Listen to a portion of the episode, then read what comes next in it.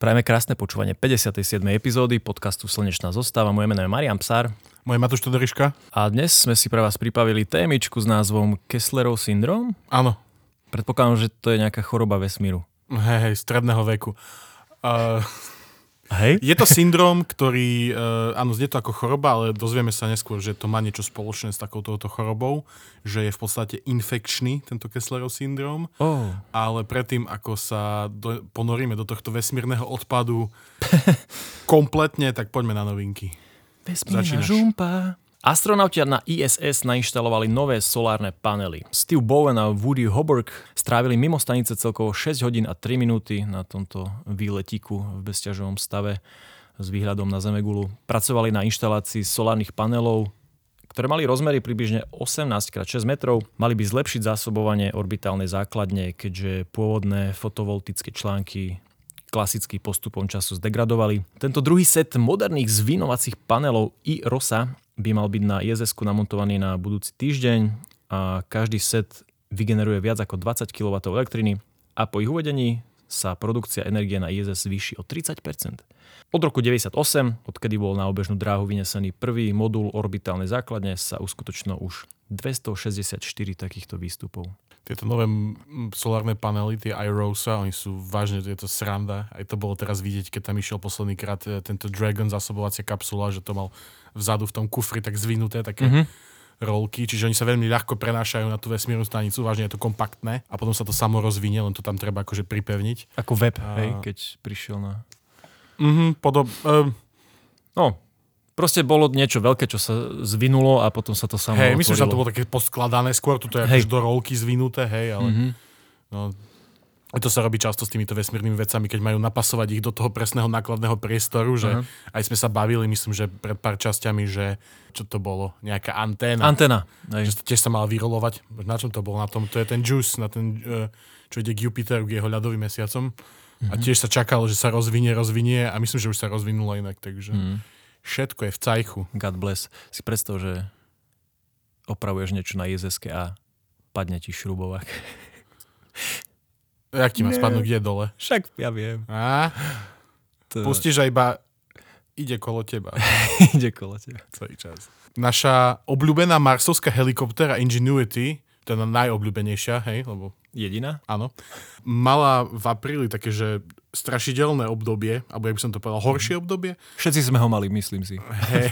6 dní sa s ňou nepodarilo navia- nadviazať kontakt, čo najprv to bolo očakávané, lebo Perseverance, ktorá akože prenaša aj signál ďalej, bola nejako že trošku mimo nej, ale potom to bolo také, že nič sa nedialo a už boli všetci veci takí trošku znepokojení, ale nakoniec na Sol 6- 762, čo je niekedy, myslím, že 13. apríla alebo 12. apríla, Sol Sa- je akože názov dňa na Marse. Sol sa volá Deň na Marse, pre, presne tak, mm. áno.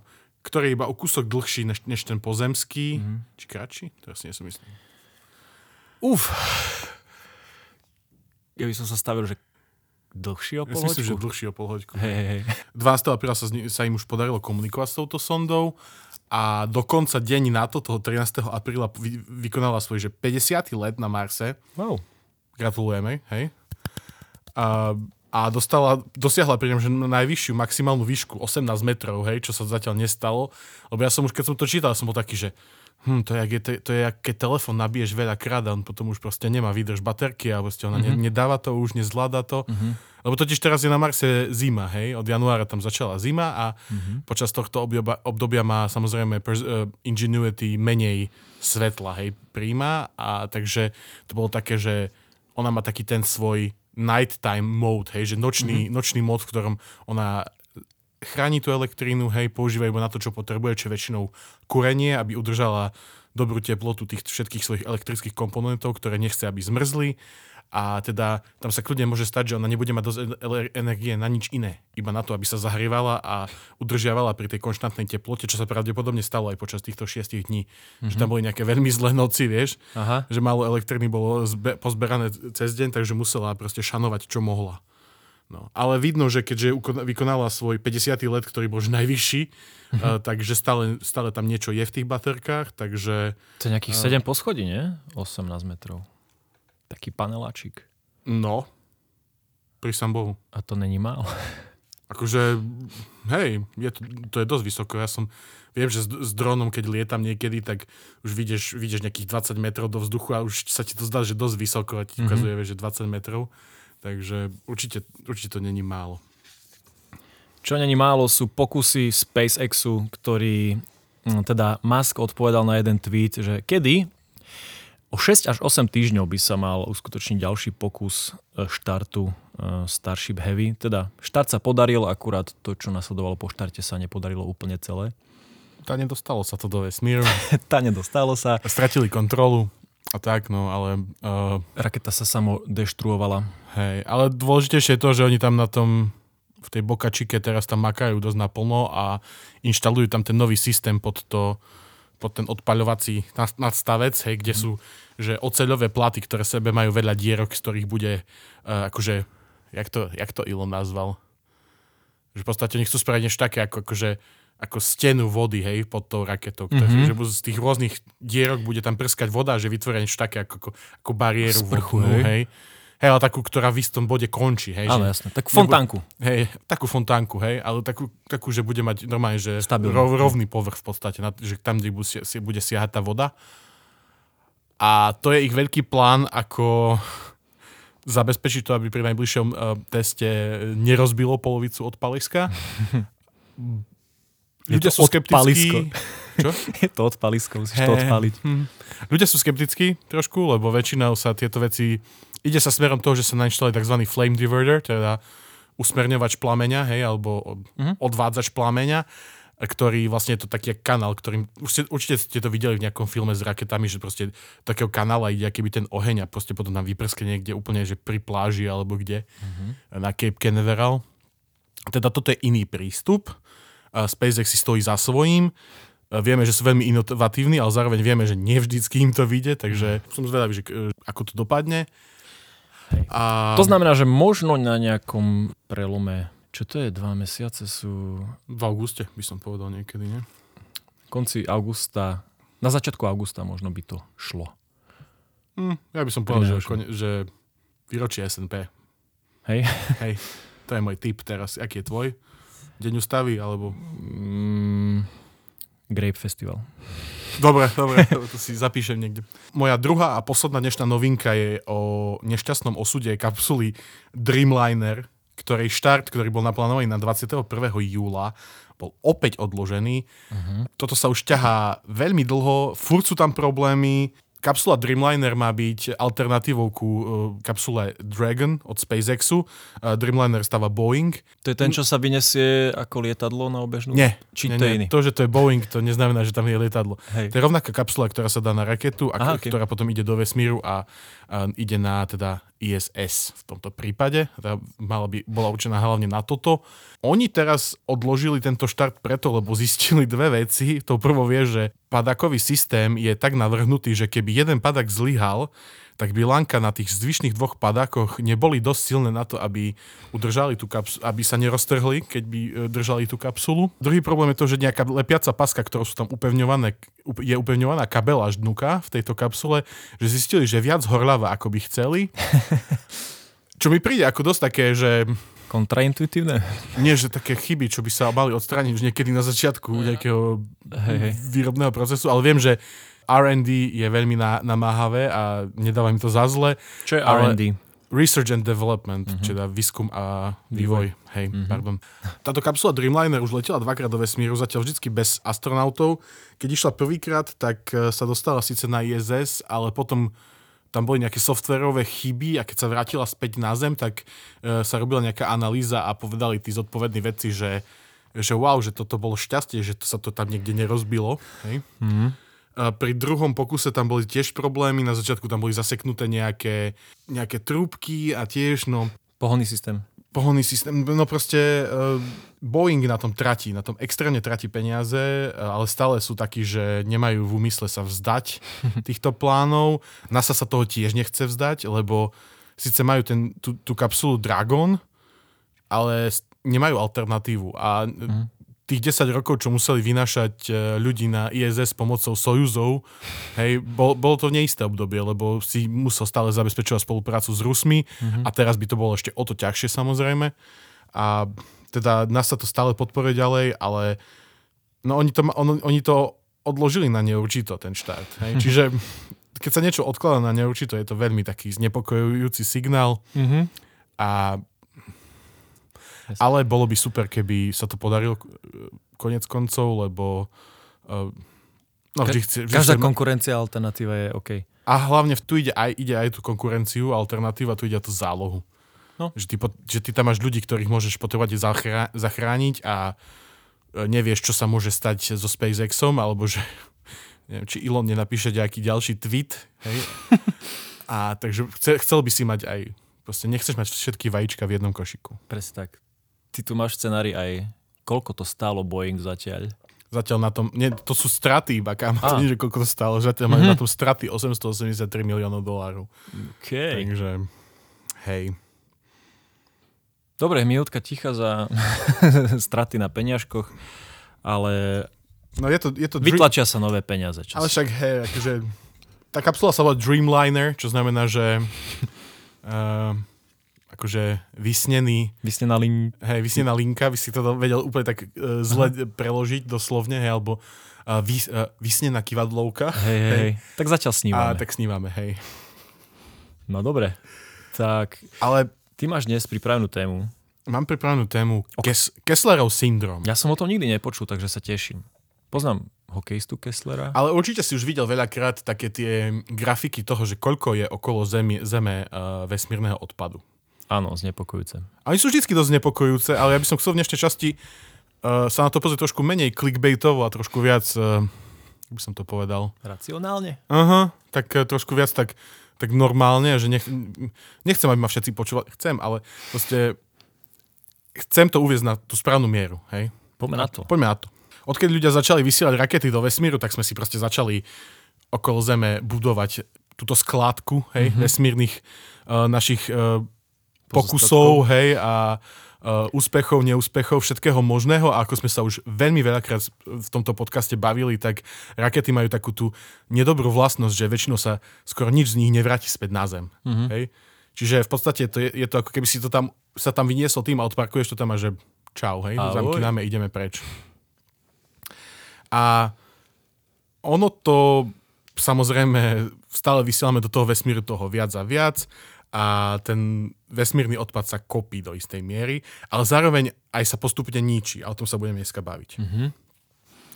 Poďme si zadefinovať, že koľko uh, vesmírneho odpadu sa nachádza okolo Zeme. Hej? A uh, pozrie sa na to, že čo je, v tom, čo je problém toho vesmírneho odpadu. Momentálne Zem obieha približne 23 tisíc kusov odpadu väčších ako softballová loptička, či ako tenisová loptička. Mm-hmm. Čo vám príde v pohode, ale tieto veci sa pohybujú rýchlosťou, že niekoľko kilometrov za sekundu, hej. Orbitálna rýchlosť je približne 7 kilometrov za sekundu, čo je dosť rýchlo na to, aby aj relatívne maličký kúsok, hej, ktorý je veľký ako tenisová loptička, No myslím, že by ťa mohol zabiť už podanie od Sereny Williamsovej, keď si dostal do čela. Nie? Akože Hej, tam to môže ísť... Koľko sú tie najrychlejšie podania? Mužské sú, tuším, aj cez 200, ak sa nemýlim. Ale akože... Kilometr za hodinu, hej? Aj tuším, futbalová lopta má nejakých 180, keď to čavo vypali. A ja sa tam vrhám čelom dopredu. ale hej, toto je 7 kg za sekundu. A to Áno, je... čiže to je či aj takýto kúsok odpadu, ktorý je veľký ako tenisová loptička, samozrejme pravdepodobne není robený hej, z gumy ako tenisová loptička, ale z nejakého kovu veľmi pravdepodobne dokáže napáchať veľké škody. Myslím si, že tieto čas, e, kúsky, ktoré sú väčšie ako tá tenisová loptička, sú úplne v pohode schopné zničiť priemerný satelit. OK. Potom tu máš pol milióna kúskov úlomkov, ktoré sú veľké ako sklenka, hej, ako taká tá malá gulička. Aha. Neviem, jak sa to povie. Je, uh, sklenka je to slovo, ne? Sklenená gulička, hej. Sklen, ako sklenená marble. gulička, marble, hej.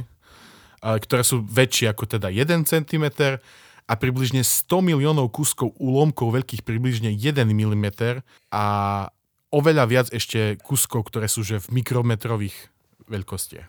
A tu ešte som našiel na stránke NASA taký že zaujímavý fun fact, že, že dokonca aj malé fliačiky farby, hej, ktoré sa zlúpali z nejakej vesmírnej lode, ktorá tam letela, dokážu posko- poškodiť uh, inú vesmírnu loď, keď pri takýchto rýchlostiach.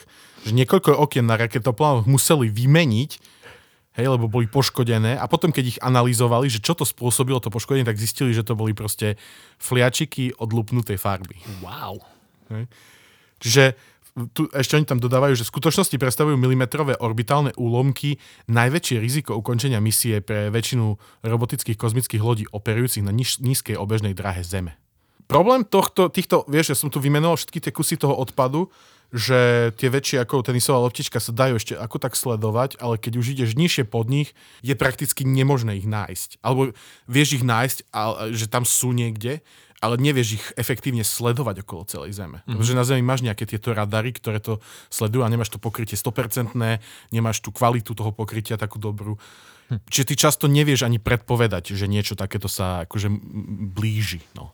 Ale čo je dôležité a čo chcem zvýrazniť teraz, je to, že ty si určite videl takú tú, hej, uh, zem a okolo nej strašne veľa toho bordelu a to tam mm-hmm. obieha okolo nej a, že, a k tomu titulok, že sme hrozní, vypúšťame strašne veľa odpadu, ne? hej, niečo také. Ale chcem, aby ste všetci mali na mysli to, že vesmír je sakra veľký. Okay. A keď ty vidíš tú mapku, kde je strašne veľa toho odpadu a máš pocit, že vlastne ani by si nemal vidieť hviezdy, lebo všade len ten odpad, tak to, ty to vidíš len preto tak, lebo mierka. Mm-hmm. Hej, lebo keby to mali skutočne zobrazovať, tak by si tam vlastne nevidel nič okolo tej zeme. Mm-hmm. Čiže odpadu je veľa, ale vesmír je stále veľký. Čím vôbec Matúš nechce degradovať e, serióznosť týchto problémov, ale majte to na pamäti. Čo je teda ten Kesslerov syndrom? Kesslerov syndrom, proste s tým prišiel Ujo Kessler, ktorý predtým skúmal asteroidové, uh, tento, jak sa povie, asteroidový pás, mm-hmm. či, jak sa, jak ho poviem? Pás asteroidov. Pás asteroidov, pardon, medzi uh, Marsom a Jupiterom a to, ako vznikajú tie, takéto pásy asteroidov, hej, že tam tiež nachádza, sú nejaké zrážky medzi týmito, ktoré ich rozlomia na viacero kúskov, na menšie kúsky a potom ti vznikne proste hej, z nejakých väčších telies pás asteroidov. A on sa začal zaoberať tým, lebo bola zverejnená, myslím, v tom 78. nejaká, že prvá, um, prvá štúdia, hej, o týchto, teda zoznam tých uh, sledovaných objektov vo vesmíre, mm-hmm. ktoré boli, už tedy boli nejaké.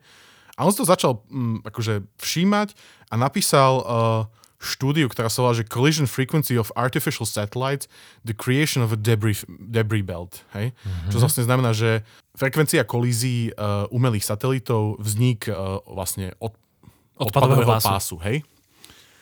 A on tam predpovedal v rámci tejto štúdie, že na rozdiel od asteroidových pásov, hej, kde teraz tieto zrážky hrozia, že raz za milión rokov, lebo to tam už je celkom usporiadané, takže prvá zrážka vlastne satelitov na zemskej orbite nastane do nejakých že dvoch až troch dekád, odkedy to napísal.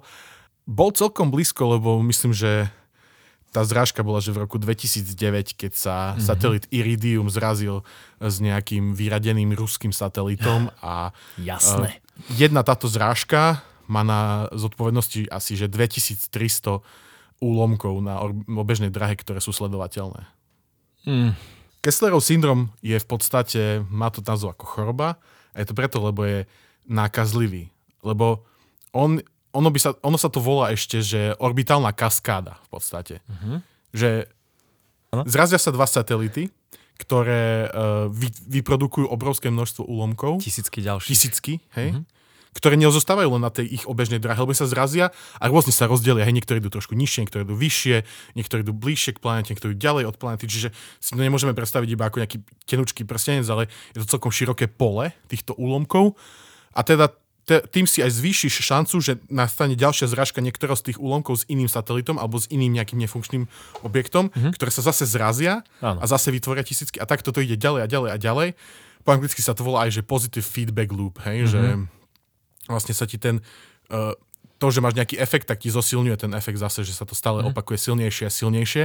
Teda aj ten Kesslerov syndrom je nakazlivý v podstate, že, že mm-hmm. akceleruje, hej, že čím viacej máš tých úlomkov, tým viacej máš týchto kolízií. Jasné. A teda to je Kesslerov syndrom. Že to není nejaké vyvrcholenie, to je proces. Dej. Veľakrát je otázka, že kedy, koľko máme času, kedy tento Kesslerov syndrom príde. No skutočne je taká, že on tu už je. Mm-hmm. Len on má rôznu úroveň intenzity. Dobre tomu nejak rozumiem intuitívne, že časom sa to pozráža úplne všetko a tie všetky úlomky budú čím ďalej menšie? Mm, áno.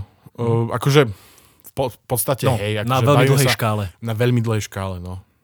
Ale dostaneme sa k takej, jak sa, jak sa to povie, k takej kľúčke, hej, potom, že, Mm.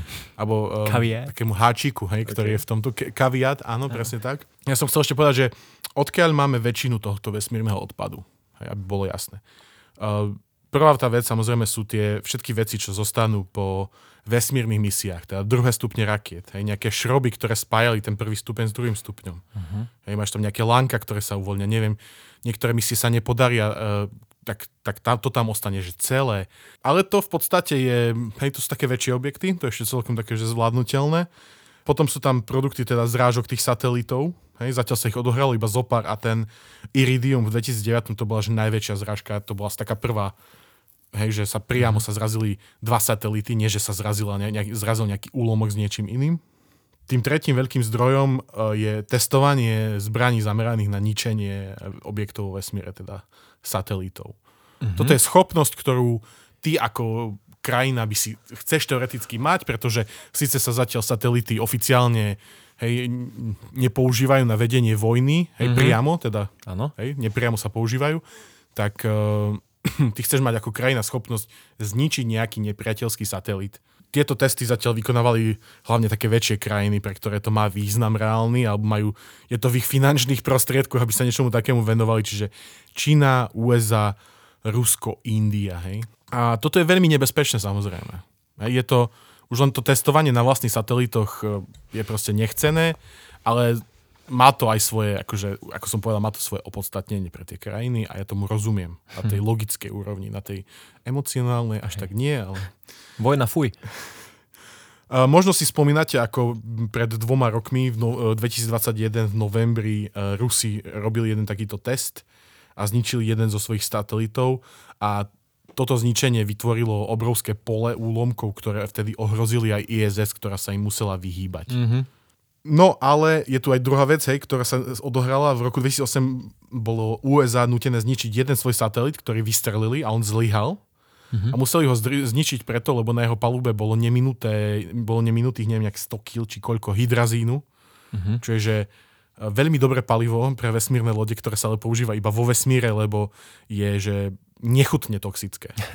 Mhm. Vieš, ako keď sme sa bavili o webovi, neviem, či si to pamätáš, že tam typci ho tankovali a že boli celí odetí v takých munduroch, Mhm. aby ich to ochránilo, tak to oni tankovali niečo podobné. Hej, neviem, Jaj. či to bolo presne hy- hydrazín, to myslím, že to bolo niečo iné, ale že to sú tak toxické palivá, že to, nie, že to nie, že ti to podraždí košku, hej, ale že to ti rozožerie oblečenie a tak sa ti dostane ku koške, ktorú ti to rozožerie tiež. Hej.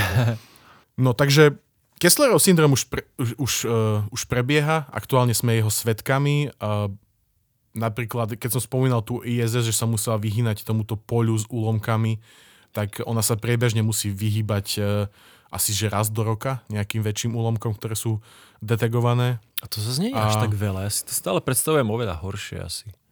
Ale tie vzdialenosti sú, vzdialenosti opak- sú preca asi obrovské. Opakujem, že vesmír je veľký a oni sa vyhýba...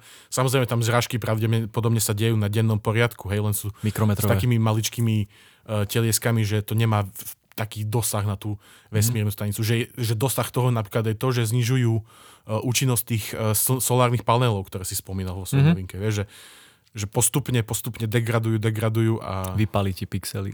Tak.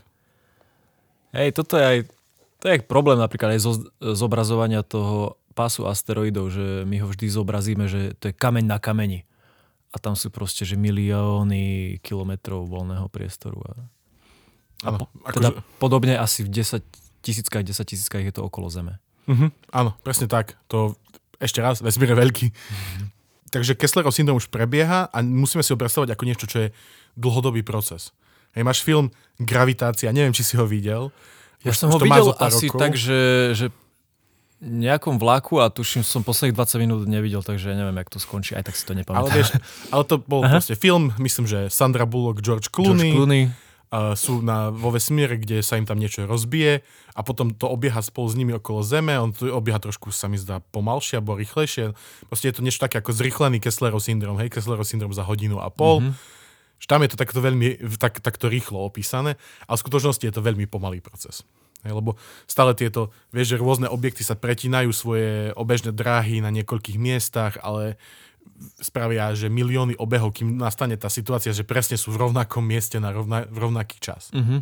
Aký je katastrofický scenár tohto Kesslerovho syndromu, hej, teda to najhoršie, čo sa nám môže stať, lebo sú, mm-hmm. sú napríklad rôzne uh, ja keď som si to pozeral uh, online, tak tam skôr každé druhé video bolo, napríklad malo takú titulku, že hej, že uväzní nás to na zemi a že oh. neviem čo, lebo hej, že tam je predstava také, že to dospieje do takého štádia, že uh, ty nebudeš vedieť vystreliť raketu do vesmíru bez toho, aby ju niečo zasiahlo a zničilo ešte počas letu.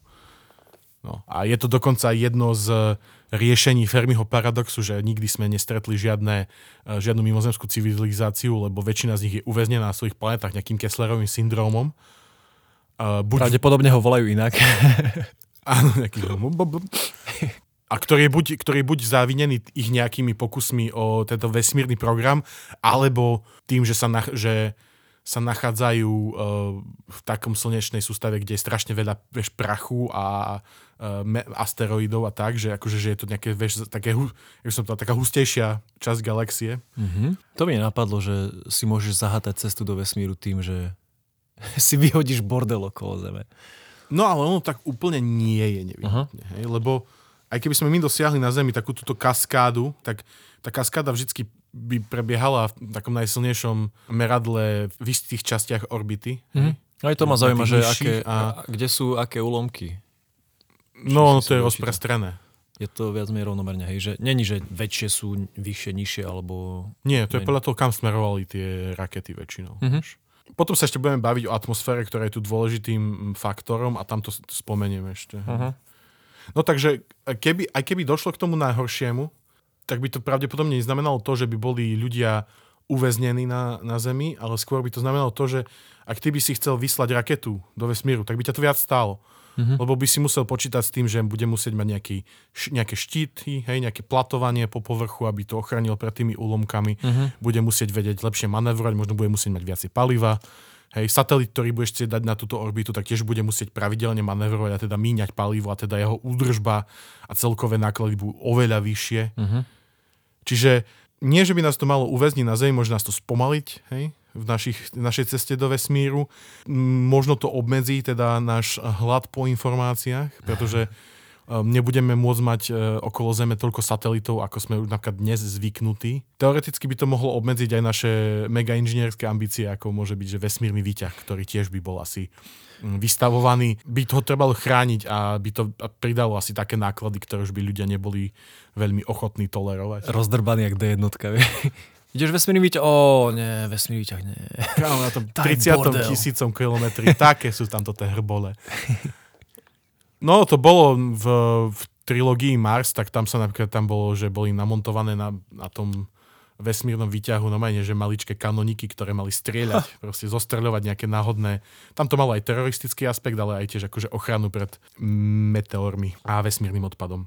Ale ako vieme bojovať proti Kesslerovmu syndromu, alebo že ako, vieme to, ako, ako to vieme spraviť lepšie? Uh-huh.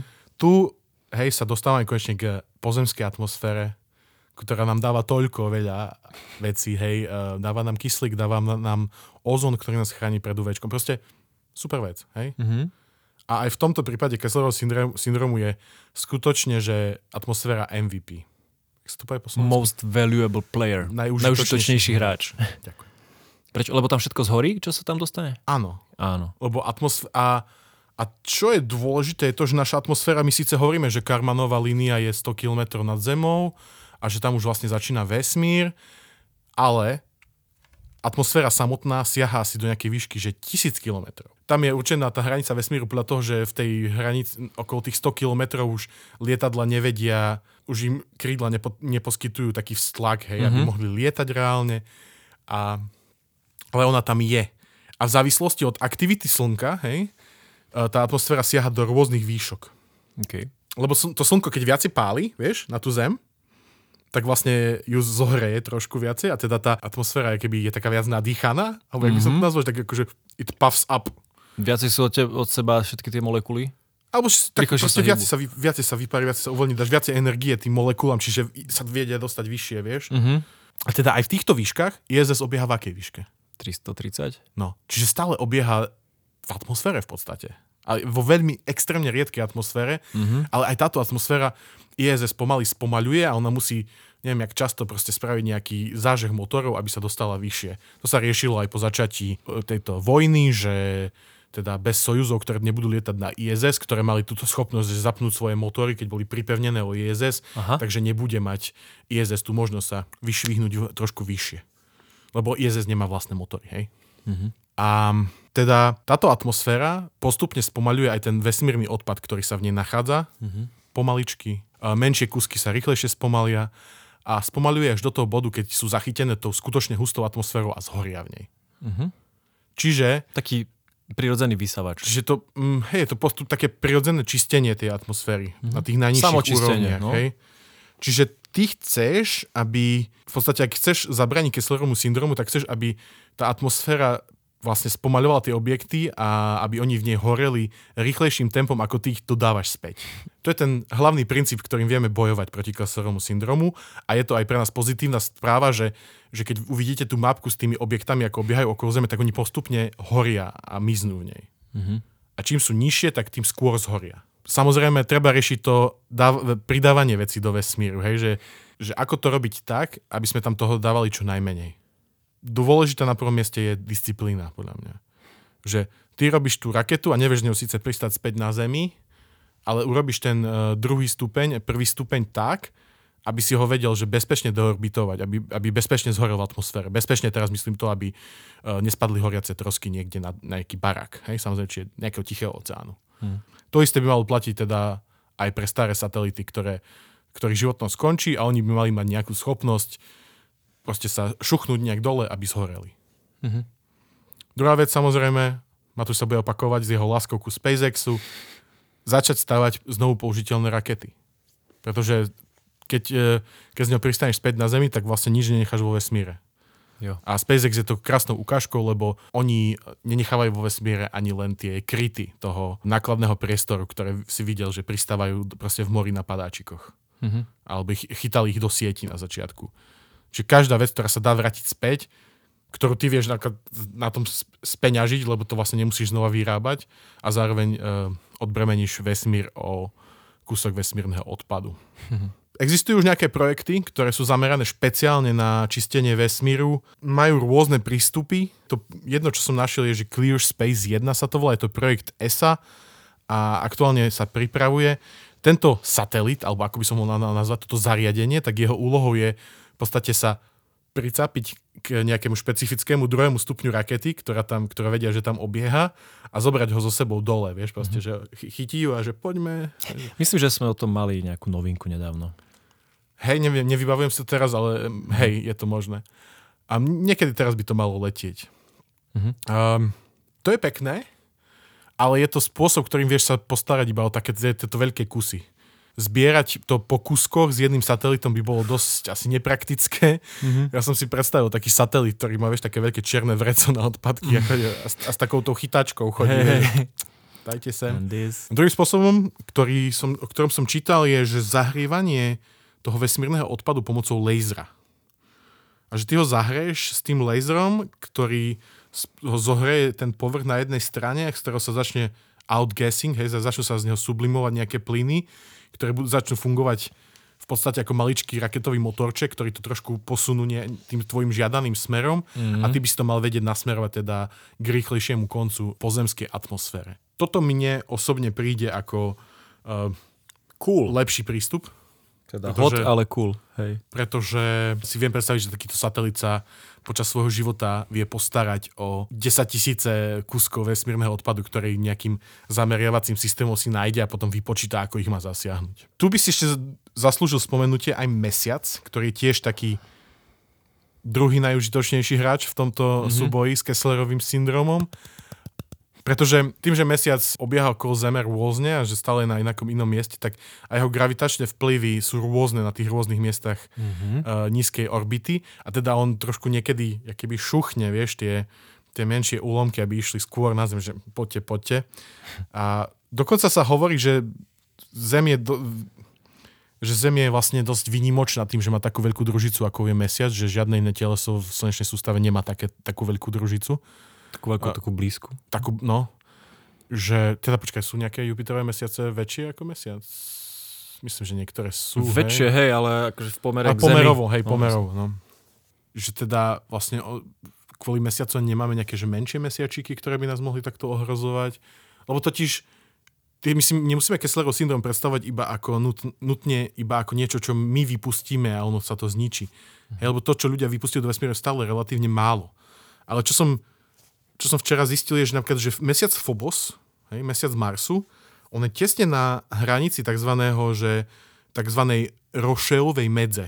Roche limit sa to volá po anglicky. Mm-hmm. A to je taká, to je vzdialenosť dvoch telies, hej, jedno je väčšie, druhé menšie, pri ktorom to menšie teleso pod vplyvom gravitácie toho väčšieho sa proste roztrhá na kúsky. Mhm. A keby Phobos sa dostal teda kúsok bližšie ku tomu Jupiteru, a to si Marsu? Kľudne, Marsu, a to si kľudne vieme, vieme predstaviť aj ako nejaký teroristický útok alebo niečo také, tak proste, keby ho tam vieš, zasiahla nejaká raketa, ktorá by ho posunula k tejto rošovej medze, medzi, tak uh, by sa celý Phobos roztrhal na obežnej dráhe Marsu a spravil by taký Kesslerov syndrom, že všetky naše satelity eh, by sa mohli schovať. Mhm. A pravdepodobne by to bolo seriózne také, že by si nevedel pristať alebo vzlietnúť z Marsu bez toho, aby si mal loď obrnenú jak stredovekého rytiera. Mhm. Hej, takže my by sme si terraformovali Mars a potom by Phobos prišiel, že sorry, hapči. Áno, áno. Ja som si predstavoval, že on, on bude sa približovať a rotovať okolo, mes, okolo Marsu až že do ňoho narazí, ale to nie je tak, on, on sa roztrhá teda. A tak to by zále- záležalo na tom, ako by si ho posunul, ako, hej, koľko by si mu energie dodal, ale pravdepodobne by najprv iba zostúpil na tú nižšiu orbitu. Mhm. A ty by si to v podstate si to musíš predstaviť tak, že, že máš to teleso, ktoré je dlhé, povedzme, hej, ne, neviem, aký veľký Phobos je, povedzme, že tisíc kilometrov má naprieč a na tej spodnej časti, ktorá je pod Mar- pri Marse bližšie, je tá gravitácia, že oveľa väčšia ako hore. Aha. Čiže v podstate tam, tam z toho dola začne aj proste ťahať ten materiál a tým sa začne, a ten mesiac stále rotuje, či stále iná časť je vystavená tej väčšej gravitácii, či on postupne sa rozpadne v podstate. Jasne, to tak rozdrobí. A, a skôr či neskôr by potom z neho vznikli asi nejaké prstence okolo Marsu. Vieš. Mhm. No. Nebojte sa, Saturn príde o prstence, Mars ich získa. Takže ty by si teoreticky vedel niekoho aj sabotovať tak, že by si spôsobil mu Kesslerov syndrom okolo planéty, hej? Že niekedy v budúcnosti Mars by začal vystrkovať rožky, hej, a tak proste zničíš mu Phobos a spravíš, mu, spravíš okolo neho Domáce proste- väzenie. A, hej, áno, na niekoľko storočí. Mars.